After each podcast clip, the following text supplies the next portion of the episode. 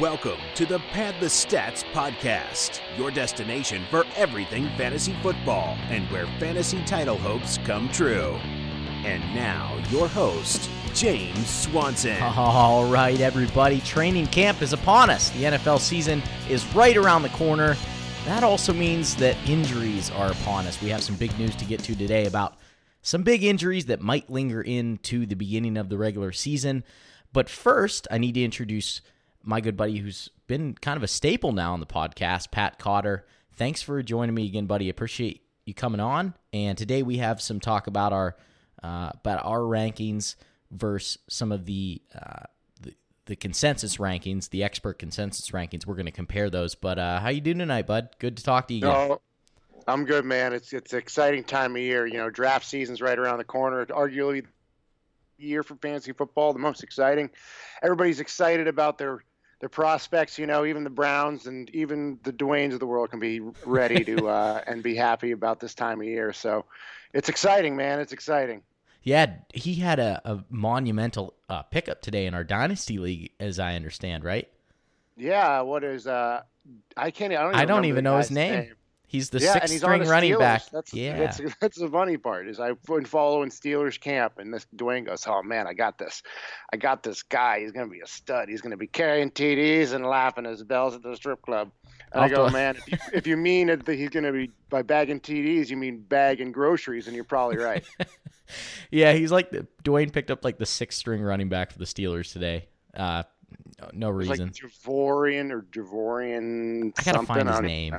I don't know. I'll look it up. I'll go into our site here. But uh but yeah, no, we we have quite a bit to get to today. Like I said, we are going to we have three guys apiece. So I picked out three guys on Pat's rankings. Pat picked out three on mine, and we're going to compare those to the experts' consensus rankings. And what we're going to do is we just kind of pick three guys apiece that we thought were quite a bit off, uh, you know, compared to the expert rankings.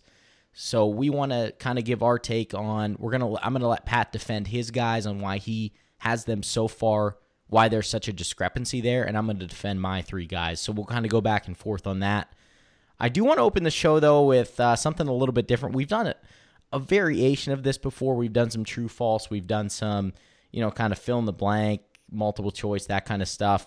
Um, but we've done. I've never really done groups, and I've never done a couple of these other questions. I thought it would be fun to kind of kick the show off with this. So, Pat, are you ready? I have some questions I'm going to throw at you, and we'll see. Uh, they're more more opinion based, but I'm, I'm curious to get your opinion on some of these. So, you ready to get into it? Oh yeah, and uh, real quick, that's uh, Jarvion Franklin. So if you're looking for a real deep, probably never going to see the field kind of running back in a Dwayne move. Yeah, if you play in a six flex league, that he might be your guy. six flex. Maybe if a guy you're looking that is handing out more water bottles than uh than getting touches. Right. Exactly. Yeah. He's your guy.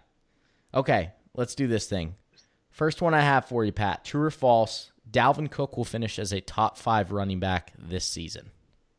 Oh, that's a good one. Um, I'm going to be the optimist and say true here. I really like us. I really love Dalvin Cook. Honestly, uh, he, the hamstring injury, you know, who knows how he come back for from it, but it was long ago enough, and that I'm sure that he's going to be feeling some residual. But these guys work so hard that I'm sure that he's probably going to be back in as good a shape as he can be. And oh man, he has showed some real talent last year at the start of the year. So I'm going to say that he he ends up five at okay. five, right there on the cusp.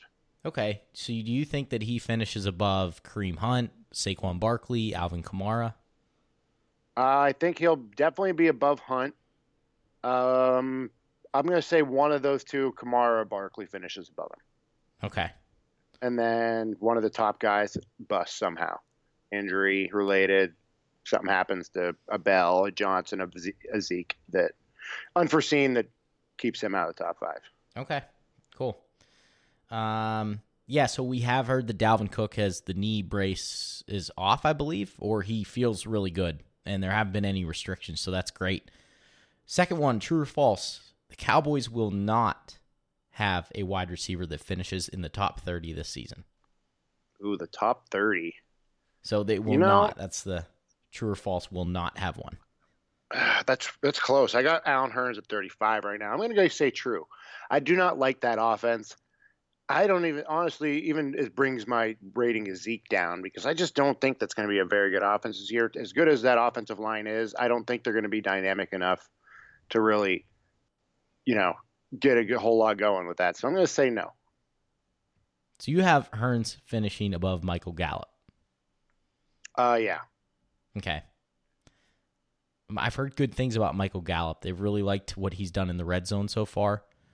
Yeah. I would still lean with you though and put Hurns above Gallup as of right now. And man, it, that that was one when I came up with that question. I'm I'm like right on the fence too, but I think I, will go with you. I think uh, I don't think they'll have a receiver that finishes in the top thirty.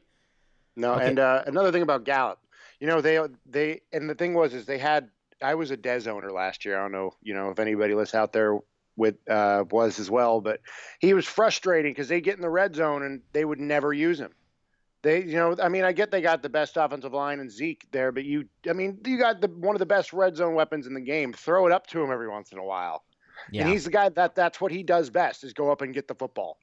So yeah, he, I mean, even if they say they like what uh, Gallup's doing in the red zone, I doubt he's going to get much opportunity. Right. We need to see. We actually need to see the usage first to believe it. Exactly. Okay, which of these is a more bold statement? T.Y. Hilton will finish the season as a top five receiver. B, at least two rookie running backs will finish in the top 10. Or C, Josh Gordon will play all 16 games. Uh, Josh Gordon, 16 games. I had a feeling you were going to no, say that. I would no. I, I, think that that one. I actually I still like Josh Gordon turn around. I'm I'm an optimist, so I'm going to say that he does end up playing 16 games unless there's some foreseen injury. Um, I'd like T.Y. Hilton a lot. These are all these are all definitely possible. I'm going to go with the the the rookie running back. No, Ty. Ty, that's too high for Ty. I'm going to okay. say that he's that's going to be the one I'm going to go with. Just because okay. there's so many there's so many rookie running backs this year. One of them is bound to be in the top ten, and I feel like mm-hmm. Barkley, as long as he stays healthy, is almost a lock for it. If you had to pick another a second rookie running back to finish in the top ten, would it be Derrius Guice? Uh, you know, I don't like that offense. He definitely has a chance to, if especially if he can get some get some uh, get some work in the passing game. You know, mm-hmm. I would mm-hmm. I would honestly have to say my favorite would be Sony Michel. If he can take over that that backfield and get a lot of work, not even all of it. We saw what what uh, how good Rex Burkhead's head was even with Dion Lewis there. So I think Sony Michel, if he can secure a good portion of that workload, could end up top ten. Okay. On a scale of 1 to 10, how ridiculous is this statement? Anthony Miller will finish as the best rookie wide receiver in this year's class. Uh, as with one being least ridiculous, yes, 0.5. Uh, really? You think he has that good of a chance? Love, man, you know I love Anthony Miller, man. I know He's you do. I, that's why I wanted to throw that out there. And there's nobody, and there's no, to me, there's no real wide receiver in this class that is completely over and above the top. You know, I mean, we like DaeSean Hamilton. Well, I mean, Courtland Sutton, like DaeSean Hamilton too, but he's behind a bunch of wide receivers. Well, you have uh, Calvin Ridley, DJ Moore, obviously. Yeah, those guys are those guys are good too, but I just don't feel like well, one DJ Moore is not in a crazy pass offense. They like to keep it a little more conservative, and I still like Olsen there to take a lot, and and McCaffrey. And then uh, Ridley, I mean, I like where he's at, and for long term, but he still got behind Julio. You got Sanu there, who they like. They still like to throw the running backs, Coleman and Freeman. So, you know, I don't see any reason why why Anthony Miller couldn't be the number one wide receiver this year, and and out, here and out of camp, he's looking really great. Okay, that's fair. Plus, he's got them huge hands, man. Key. Yeah, he does. Yeah, he has those big mitts, right? Mm-hmm. And I've heard, yes, I've heard that he is probably going to get a lot of looks out of the slot, and he has a really good chance to open the season as the starting slot receiver for the Bears. Okay, finish this sentence. If Aaron Rodgers throws 40 touchdowns this season, Davante Adams will catch blank number of touchdowns. 14. 14. Okay. 14. Will that will that lead all receivers? If he stays, if he if there's if Davante Adams can stay healthy, you know, he doesn't get the he has those concussions don't pop up again. You know, this is heavy, heavy relying on that, but I like his ability, man. He's a big guy. He's been really flashing these last couple years. That's why I took him. It was end of the second round in our dynasty uh, startup, oh, and then right after him, Aaron Rodgers is nice pairing. So I'm really hoping that they can do that. Yeah, for sure. And that probably isn't a stretch. If he plays 16 games and Aaron Rodgers throws 40 touchdowns, then he probably will be somewhere near that number. I mean, who else is there? The I mean, besides year. to get that, besides you know. Well, um, I think I think Randall Cobb can catch seven or eight touchdowns. Yeah, and then uh, Jimmy Graham's also there. He could be eating up a lot, but Jimmy Graham has a ceiling of, them, of, ten plus. Yep. Uh, outside of them, like unless you know one of these rookie wide receivers or Geronimo Allison's really steps it up, I don't. I don't know who else they're going to be throwing. Well, to. I've heard good things from I've heard good things from J'Mon Moore, and I think that it, it's actually going to come down. What's that? Oh, that's my boy, Adam Jamal Missouri. Moore. Yeah, so I think it's going to come down between Moore and Allison for that third receiver spot in the Packers offense, and we've we've seen the number three receiver in the Packers offense have success before, so that's going to be something to keep an eye on as well. Okay, what's one ADP group that you're really targeting? And and I think like an example would be, and I probably should have actually asked you this earlier, so we may we actually should probably put this question on hold, just so we could have probably kind of looked at this a little bit more. The reason I wanted to bring this subject up was because there was one I was looking at, and it was the round seven. It was that group of like Emmanuel Sanders, Randall Cobb, Jamison Crowder, and I I don't know. I really like that group of the, kind of that you know that seventh round ADP wide receiver range. Um, you know, getting possibly a really nice flex option in that group.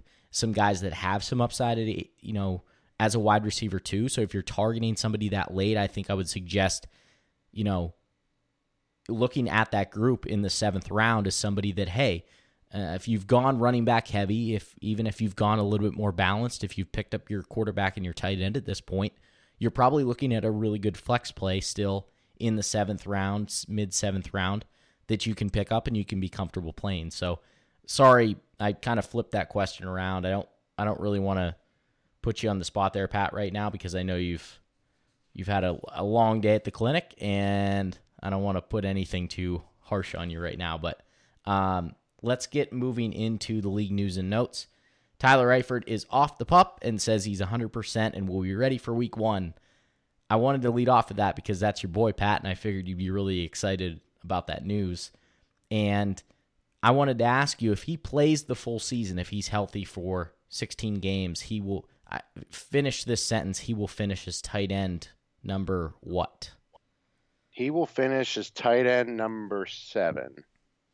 Six. Okay. Go six. Do you like him like more his, than Kyle Rudolph and Delanie Walker? I mean, I would still rather draft those guys right now. If you could guarantee me that Tyler Eifert gets a full season, then yeah, I would draft him above Kyle Rudolph probably above Delanie Walker, but I'm not sure. But I think that's right about. That's where I think I'd, I'd slot him in, right behind Evan Engram. Okay, if Jordan Reed and Tyler Eifert play 16 games, who do you think has the better finish to the season? Ooh, this. I think I like Jordan Reed's ability a little bit more. I think he offers you a little bit more outside of the red zone which is big once you get into like the the intricacies between tight ends. I think they both are really good tight or, or red zone threats, but Jordan Reed's more of that athletic guy that can do a little bit more between the hashes. You know. Yeah, I agree. I think that if you're I think it's much, much closer in a non PPR league because Eifert offers you so much in the red zone. And if he plays 16 games, just to give you a little bit deeper look into the numbers, he finished as tight end five in 2015, caught 13 touchdowns in just 13 games, and he was on pace in 2016. He only played eight games, but he had 58 catches, or he was on pace for 58 catches, almost 800 yards and 10 touchdowns. He so Gronk missed a bunch of time that year, 2015. He would have actually finished as the number one tight end in standard scoring just because of those t- touchdowns. So I would agree with you there. I think in a PPR league, you're going to lean Jordan Reed because he offers you so much more in between the 20s and is a guy who can probably catch 80 passes. Oh, yeah. On, especially with Alex Smith, right? We, we like that connection or we like the possibility of that connection. Uh, yeah, I do. There, I mean, Jordan Reed has a lot of similarities to to uh, to Kelce. Both, you know, kind of seam runners, very good, uh, very athletic. Uh, just, you know, Reed can't ever get over the foot injuries or the head or the concussions. So it's a shame. Shame. He, I, I liked him for a while. Same with Eifert. You know, Eifert's one of those guys. He's he's a, a roller coaster to own because he'll get you either two points or 14, 21, depending on how many touchdowns he catches. Yeah. So speaking of Jordan Reed, and we're going to stay on the uh, the good side of things for now on the injury front. He says he's 100% healthy, way better than he was last year. If you know, like I said, I'm high on Jordan Reed if he can stay healthy. I actually like him. Excuse me, as as somebody who can finish as a top top eight tight end. You know, potentially top six tight end if he can stay healthy for the entire year. But it's almost like one of those guys that we've seen him banged up so much that you're really not expecting him to be able to play a full 16 games. I think if he can play 13 games, that's probably a win at this point. So and and talking draft strategy real quick, and I mean if you miss out on some of them top you know top tier tight ends, and you're going to say okay I'm just going to punt the position for a while. And you know Jordan Reed's hanging around towards the end of the draft. He's not a bad guy to take and just say, hey, you know what? I'm just going to ride him till he gets injured, and then I'll stream the position from there on out. Because I mean, tight end's a position where you can kind of just pick and choose every week and and play that guy. But if Jordan Reed actually stays healthy, he could give you some major upside as a top top three, top five tight end. Yeah, and I think that even one of the rookie tight ends, or not rookie tight ends, he's a second year guy now, Njoku. I did this in a mock draft the other day where I think I took Jordan Reed in like the ninth round, and then I actually took David Njoku in like the eleventh or twelfth round because I am aware of the Jordan Reed injury history. I'm high on Njoku this year. I have him as my tight end eleven, and I think he's going to give us a lot of production. I mentioned this in the in the last podcast. If you caught my uh, the podcast that where I talked about QB draft strategy and also tight end strategy, I mentioned the the history that Tyrod Taylor had with Charles Clay and how many targets over 90 targets three straight years. So I think that there's going to be a connection there with Njoku. So my thinking was, hey, I'm getting a guy in Jordan Reed who's could be a, a number one tight end, shoe in top seven, top eight tight end, maybe even higher if he's healthy for 16 games. But I'm also going to get somebody who I think is actually pretty safe this year in Njoku. And that's one strategy that you know you can you can use if if you're going to get one of those guys in the eighth or ninth round. Look, even Trey Burton, I think Trey Burton's an example of that because we haven't seen it from Burton. He's still you know, what has he done? Because he's been overshadowed by Zach Ertz. He goes to an offense that's completely unknown. We think he's going to be very good, but if you want to get maybe a safer option later in the draft, maybe a Cameron Brate, maybe a, a Jack Doyle, somebody like that who you can, you know, put behind and, and really hope that, that that upside and that value will skyrocket like we think it's going to with somebody like Trey Burton, but you also have that same option as well. Okay, so on to the bad news. Doug Baldwin will miss a few weeks with a sore knee. And and actually came out today that they think he might actually miss the entire training camp. So um and, and or entire preseason, I should say, which is bad news, right, Pat? I mean, we're probably I don't want to move him down my rankings quite yet, but are you starting to get a little bit worried with this news about Doug Baldwin? Yeah, it's not good to hear about him, man. You know, he was a guy that I wasn't really sure on yet um, just because he's a guy I'm still trying to formulate my opinion on. I don't know. He's kind of one of those guys. Like I feel that offense is going to be down this year regardless, and that could you know bring him down as well. But he's really talented wide receiver, and he's shown what he can do these past couple years. But him being injured or this early, especially like a knee injury, you never know. That could be something that could linger. I heard he came into pre- into uh, camp with the injury potentially, and you know it's something that they tried to get him going on, but he couldn't, you know, stay out, so they're trying to keep him out. I like that they're doing that and trying to, you know, get this him over this injury. But if it's something that lingers and he just deals with it all season, it could really hamper his ability. Maybe not to the point where he can't play, but just something that's going to bring his, you know, route running down, his his catching ability down, just in general. Yeah. So, who are some guys that are close to him in your rankings right now? I mean, is is Tyreek Hill, T.Y. Hilton? I would assume one of the Vikings receivers. Diggs or Thielen. Um, if it lingers into the week of week one, and it's like, oh wow, like Doug Baldwin might be might even be a game time decision for week one, or maybe even you know a little bit before that. I guess my point is, are you going to move him down below any of those guys if it starts to get into more of a panic mode? Yeah, if he's if he's still kind of up in the air going into I should Going say more. into, I should uh, say bet- before drafts because that's kind of what we're focusing Yeah. our attention on. Yeah. Sorry, but I meant before before everybody drafts, assuming that's going to be here in late August, mid to late August, early September. Would you move Doug Baldwin below yeah, any of those and guys? that's what I was that's what I was going to say. If he's if he's um you know still questionable, they're still not sure about week one going into that last week, those last two weeks when all the draft season comes around. I I might drop him down. I, well, I definitely will drop him down if he still kind of has those bad reports coming out. I could see myself dropping him down maybe four or five, nothing crazy. Four or five spots. Right now, I have him at 11. I'm glad I don't have to be drafting right now, other because it'd be very conflicting. I'd maybe drop him, drop him down below Diggs. Right now, I have Baldwin, Diggs, Fitzgerald, Demaryius, and then Tyreek Hill. I think I would slot Baldwin in between Thomas and Hill, if if uh, he was injured. You know, he was still kind of up in the air going into that last week of the preseason. Sure, and and that's full point PPR. Full point PPR. Okay. All right. Let's move on here. Let's see what do we got. Jordan Matthews suffered what is believed to be a significant hamstring injury, and then the Patriots cut him like five minutes later. Um, Now I heard that they actually put him on IR. He didn't get cut. oh, he didn't get cut. Okay, Uh, I, I yeah, the apologize. early report said cut, but then I saw later reports said that he might have got put on IR. Yeah, uh, not a fantasy option Either anyway. way. I wouldn't be drafting Jordan Matthews in any sort of format um, at this point in his career, from just based on what we've- we've seen. Elijah McGuire is going to miss three to six weeks with a broken foot.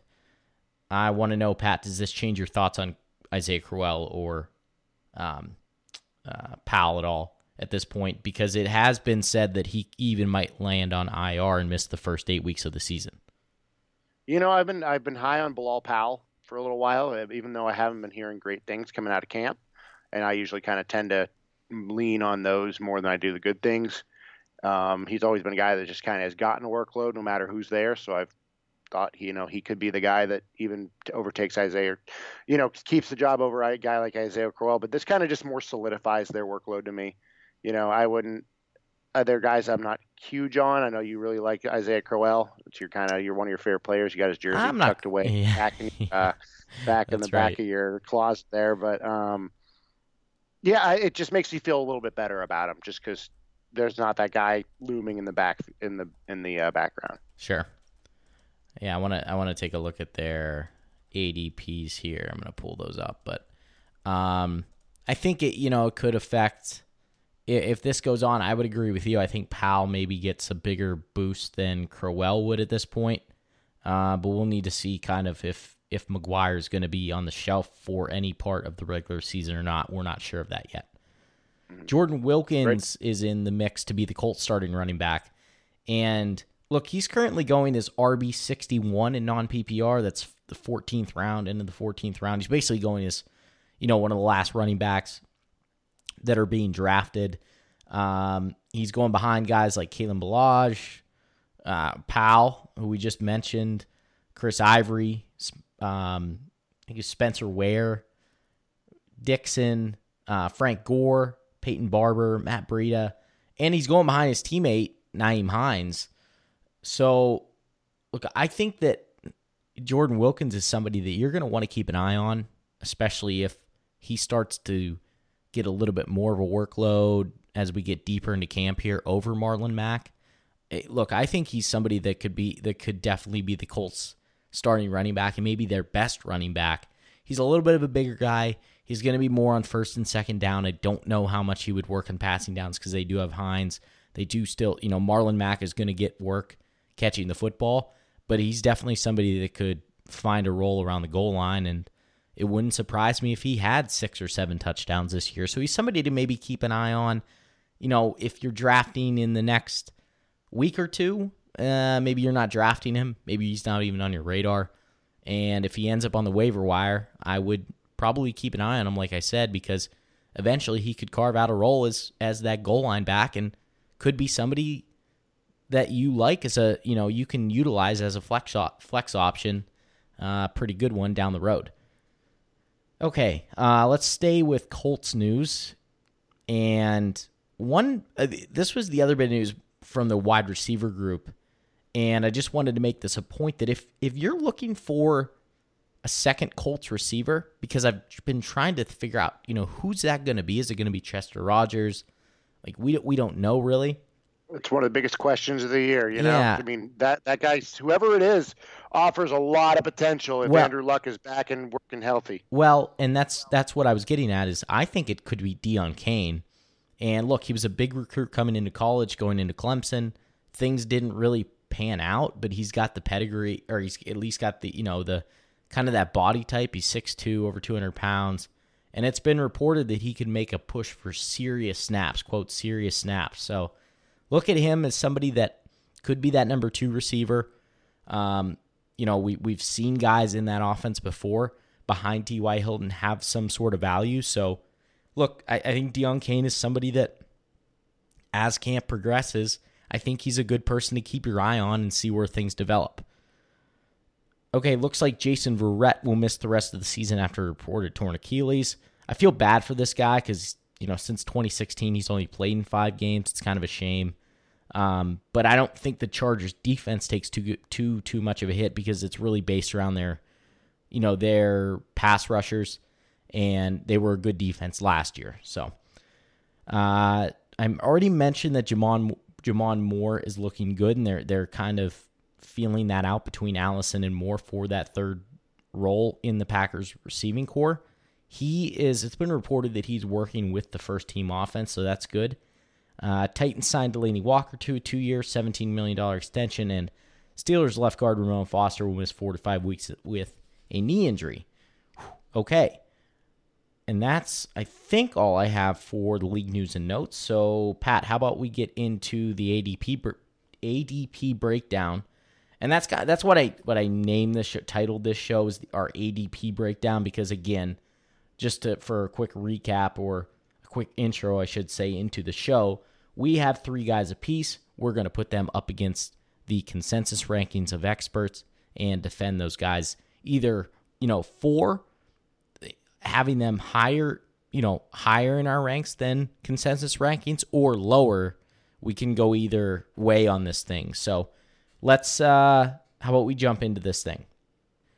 Okay, so to kick this thing off, I'm going to start by asking Pat his first guy that I had circled on his rankings, and we're going to start with a tight end, and that's Vance McDonald. Pat had him as his tight end number 15, and the consensus ranking had him at tight end 26, which I think is kind of crazy, honestly.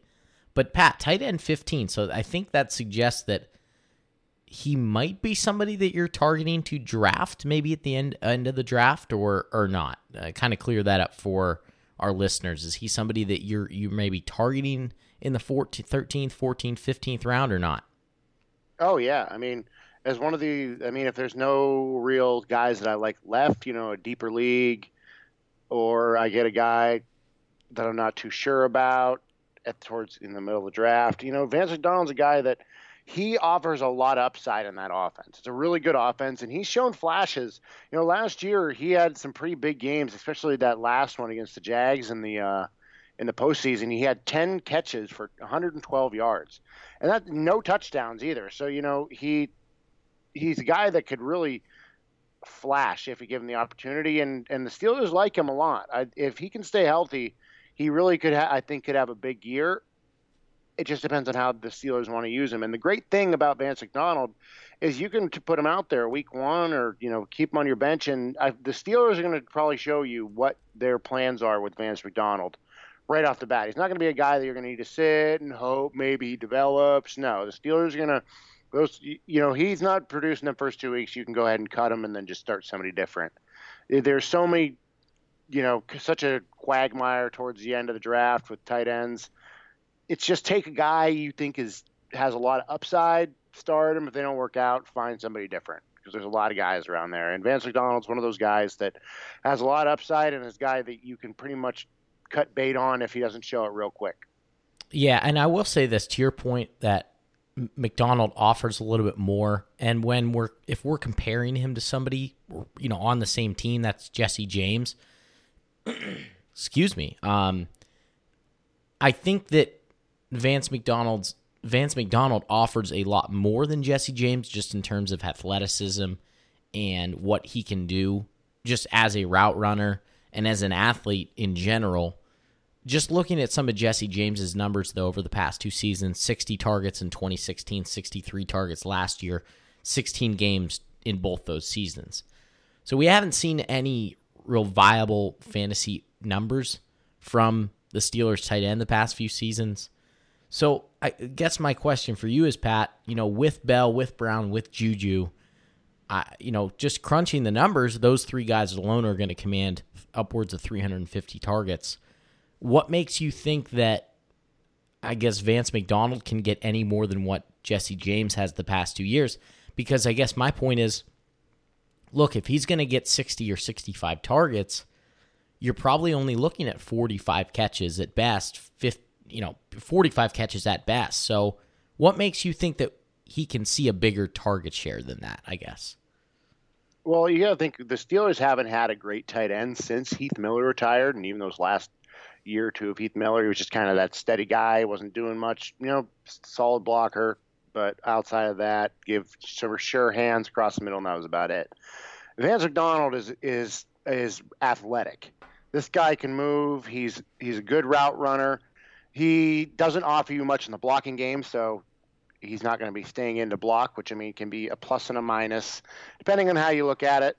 Um, but I think he's and he's a lot more dynamic than a guy like Jesse James is. If he, if he can stay healthy, and that is a massive if because he hasn't had a really good.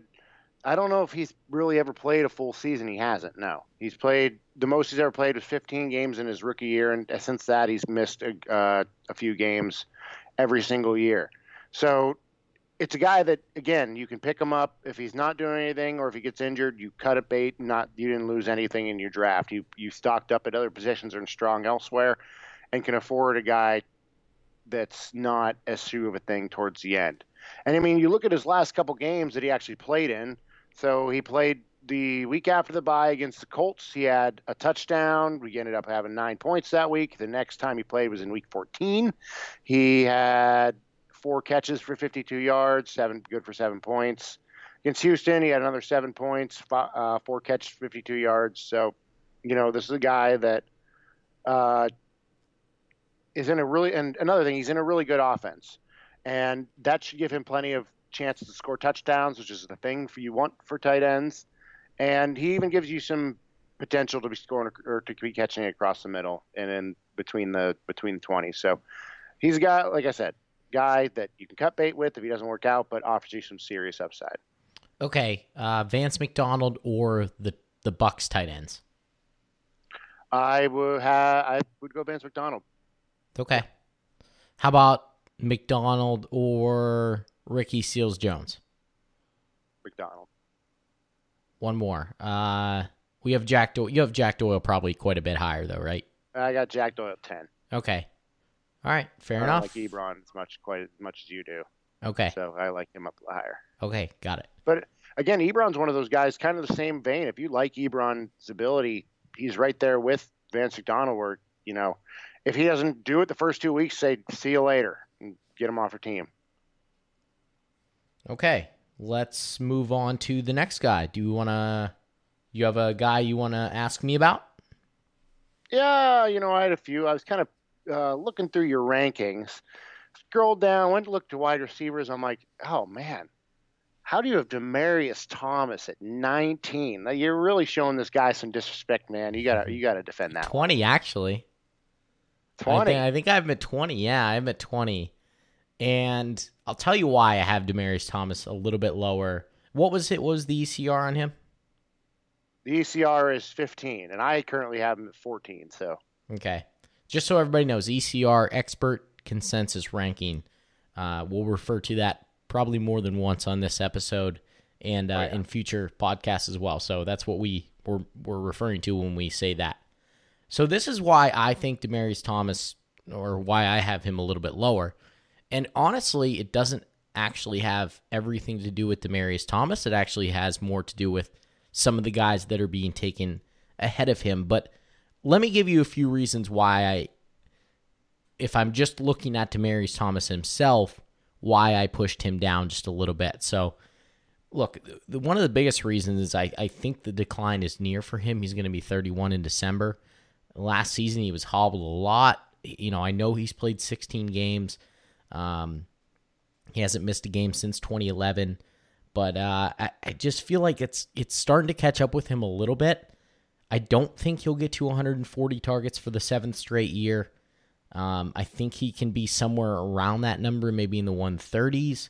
Last year, he had 83 catches, which were his least since 2011. His receptions have declined every year since 2014. He's he finished under 1,000 yards last year for the first time and has just a total of 16 touchdowns over the last three years. So if the touchdowns don't show up, you're looking at a Demaryius Thomas that it looks like the yardage isn't going to be there. I don't think Case Keenum helps him all that much.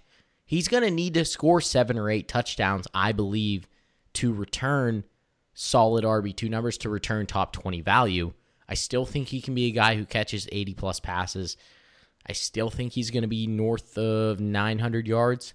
I don't know if he gets quite to a thousand. He might be right around that number, but I, I just I there are some there are guys that I just like a lot more. I like the Vikings receivers more. I like Alshon Jeffery more. I like Allen Robinson. I actually pushed out Allen Robinson down uh, actually behind Demaryius Thomas, but I like Josh Gordon more if he's on the field. I like like I mentioned the Vikings receivers, Tyreek Hill. So it's a it's the factor of I think Demaryius Thomas is on the way down and there are a handful of receivers who I like quite a bit more than him. Okay, Pat. Um, let's go on to the second guy that I had circled for you, and that's Doug Martin. Running back 46, you have Matt. His ECR is running back 60. Doug Martin, tell us why you think he's going to succeed in Oakland. And it looks like, tell me if I'm wrong, it looks like you think he's actually going to be the lead back over Marshawn Lynch.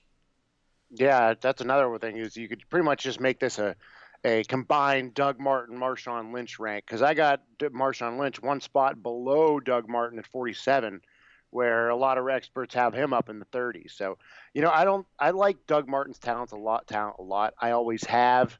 I just watching his game film. I think he's uh, one of, like one of the top you know 15 running backs in the NFL in, in time in terms of talent when he puts it all together, but he hasn't been able to put it all together for many seasons. It seems like he come he has a motivated season where he goes off, gets 1400 yards and then comes back next year and like doesn't just wants to eat cheesecake and sit on the bench. so uh, you know, he's a he's a he's a guy that you really don't know what he's going to give you, but he offers some serious upside in that offense. I think Marshawn Lynch is on the way down. He's he's getting he's an aging running back. He had some good games last year, but I think Doug Martin can push him and take over that lead role. Just because I like his talent better than Marshawn Lynch at this point in, in their respective careers. I mean, Doug Martin isn't even that much younger, but I just think that he's offers you a lot more upside than Marshawn Lynch does. Okay, so here's the problem that I let, let me ask you this first. What do you think a realistic like carry split is between these two?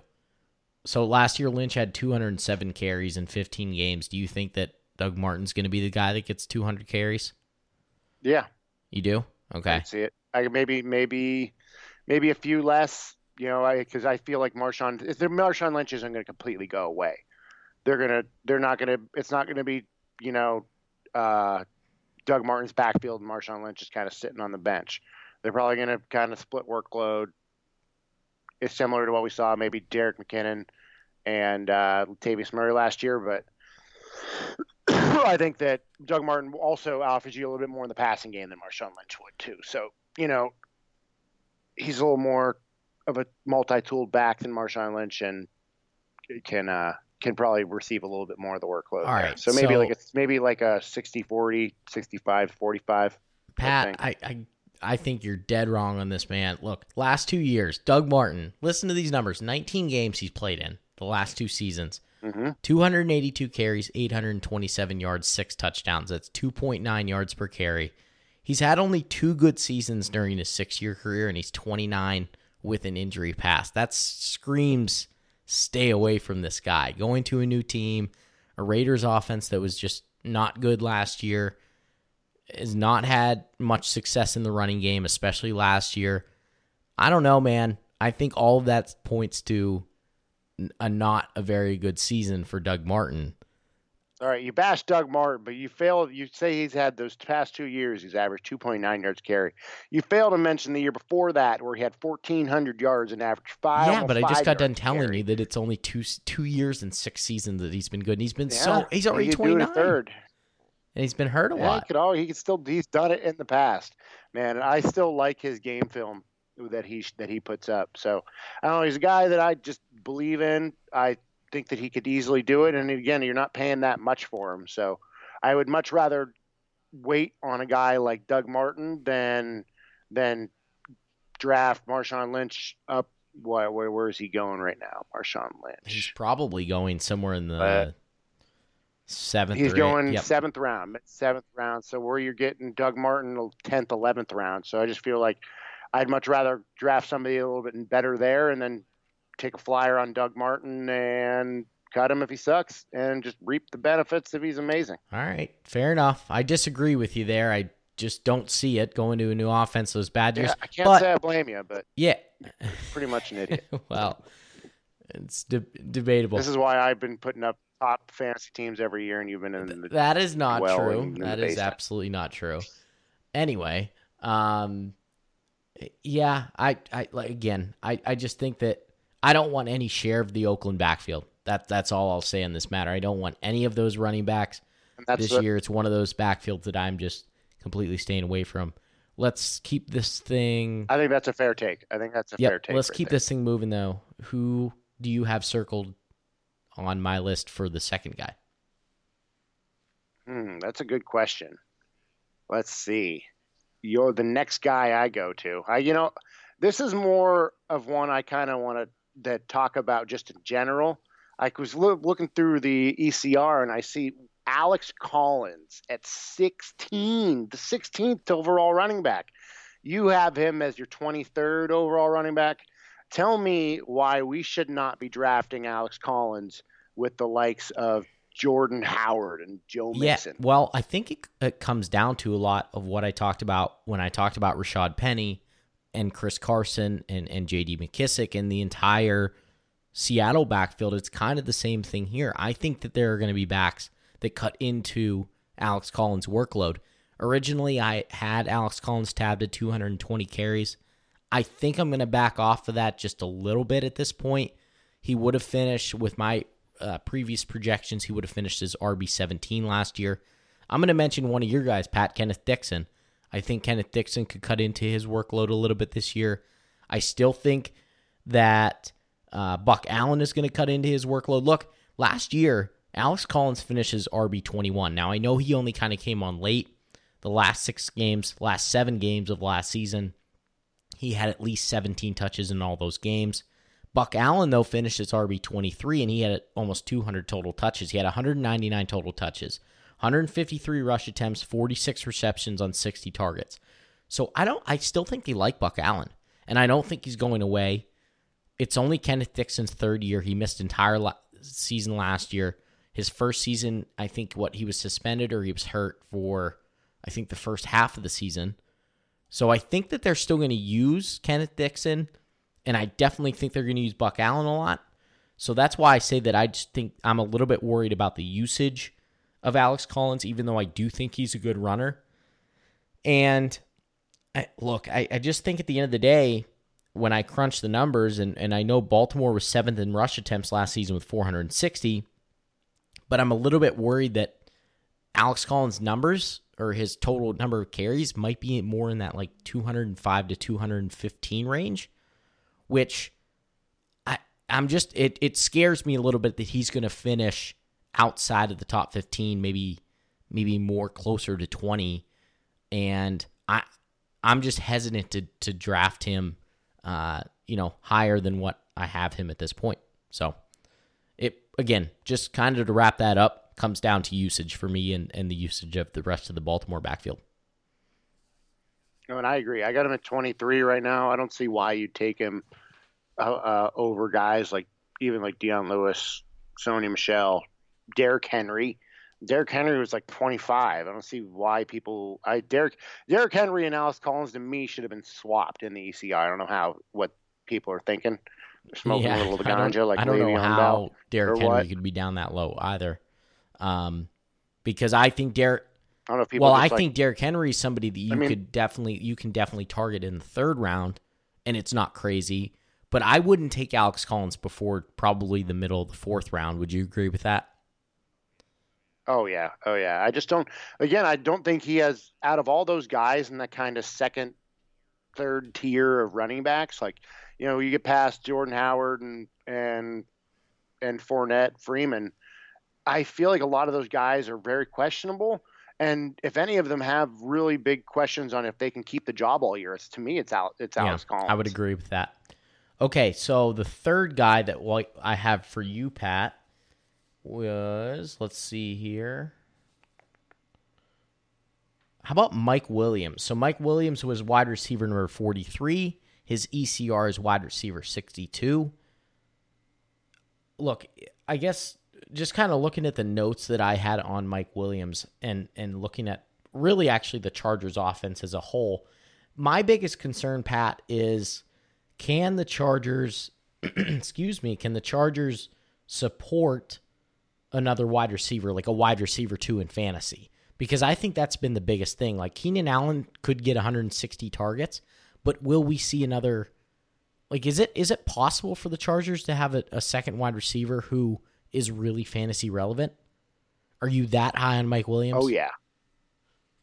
Oh yeah, this guy is a stud. People forget that this guy was taken in the top ten in in the NFL draft last year. A top ten wide receiver that you can get in the in you know, in the later half of the draft. He was hurt all last year. He he was hurt all last year, and people don't like you don't think about him. He might, and he could end up being a guy who just is plagued by injury issues. But so far, he's been good, um, and I don't see why the, the the Chargers offense can't support another wide receiver. Philip Rivers is a very good quarterback, underrated to me, and he they, this offense looks to is going to be looking to pass a lot and could be one of the top offenses in the league. I hear people talking about them as a sleeper team, maybe not a sleeper team, but like a, a strong favorite to contend for a Super Bowl uh, championship.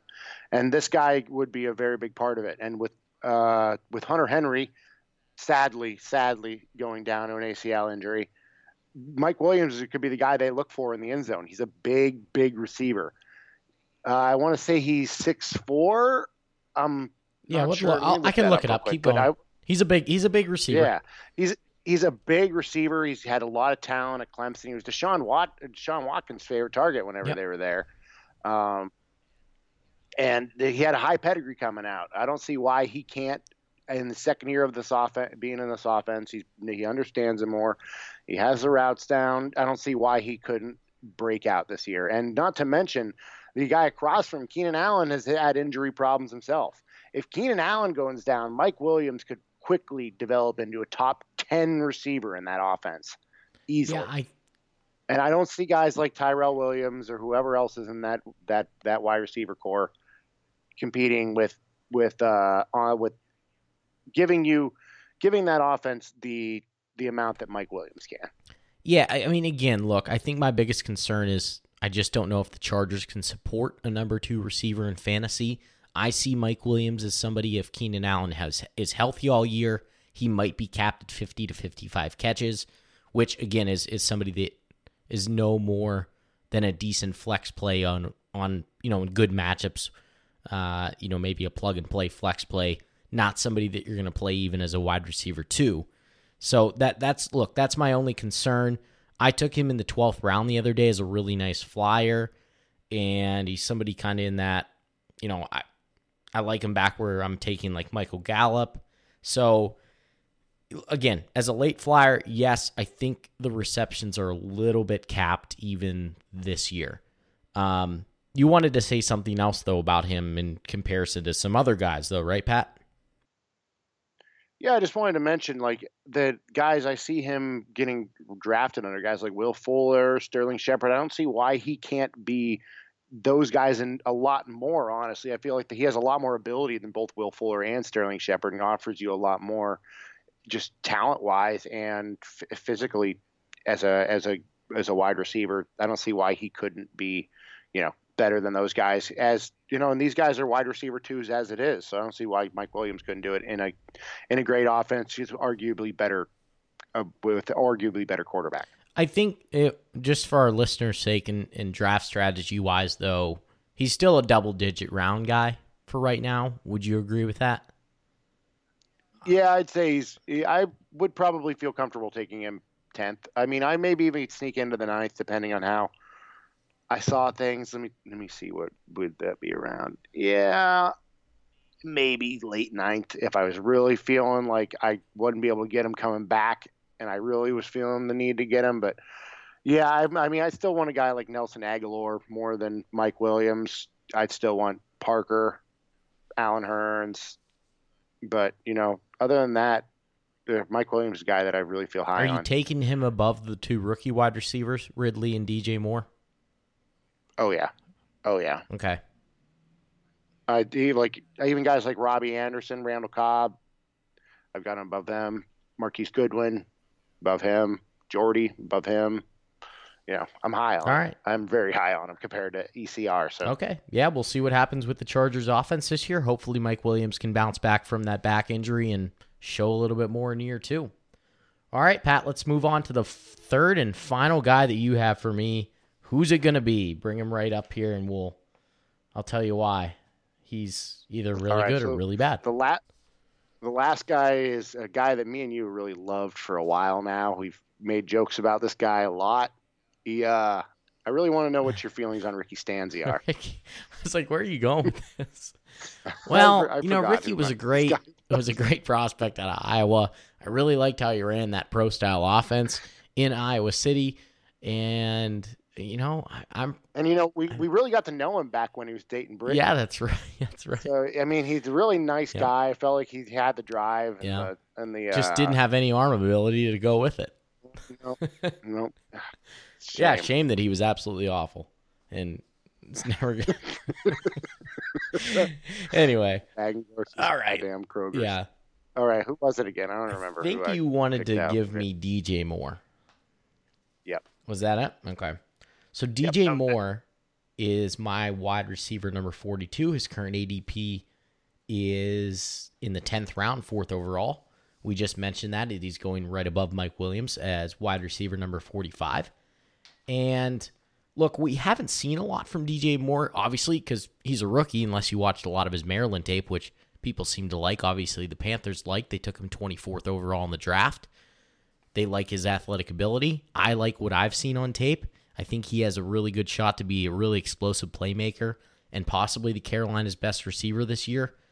And, you know, in my opinion, I think he is going to be the best rookie wide receiver above some of those guys we mentioned before Calvin Ridley, Courtland Sutton, Christian Kirk, um, Anthony Miller. I think DJ Moore is going to be that guy.